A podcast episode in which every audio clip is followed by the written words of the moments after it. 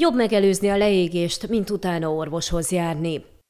Idén még nem találkozott napszúrásos esettel Szalkai Márta, gernyeszegi házi orvos, aki ennek ellenére felhívta a figyelmet az erős napsütés és a napon tartózkodás veszélyeire.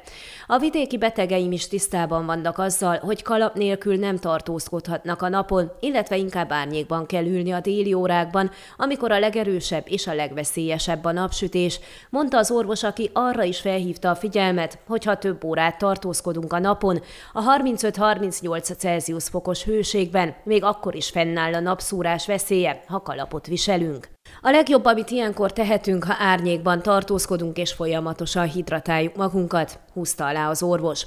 Ha valaki mégis napszúrásos tüneteket, erős fejfájást, hányingert észlel magán, annak azt javasolja, hogy igyon sok folyadékot, vizet, teát, illetve kávét.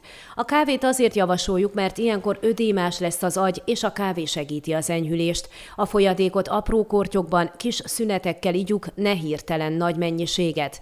Fájdalomcsillapítót is be lehet venni, de amennyiben nem enyhülnek a tünetek, esetleg erős hányás kíséri a fejfájást, kórházi kezelésre van szükség, figyelmeztet az orvos. A napozást, lebarnulást illetően nem szabad természetesnek tekinteni és bedülni a szlogennek, hogy nyáron illik barnának lenni.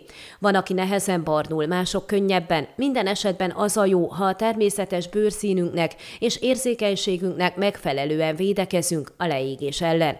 Ma már sokféle jó minőségű naptej kapható kapható a 20 faktorostól a 60-asig, hogy könnyen megelőzhető legyen a leégési sérülés, mondta a családorvos, hozzátéve, hogy első, illetve másodfokú égési sebekkel már gyakran kérik az orvos segítségét. Ön a Székelyhon aktuális podcastjét hallgatta. Amennyiben nem akar lemaradni a régió életéről a jövőben sem, akkor iratkozzon fel a csatornára, vagy keresse podcast műsorainkat a székelyhon.pro portálon.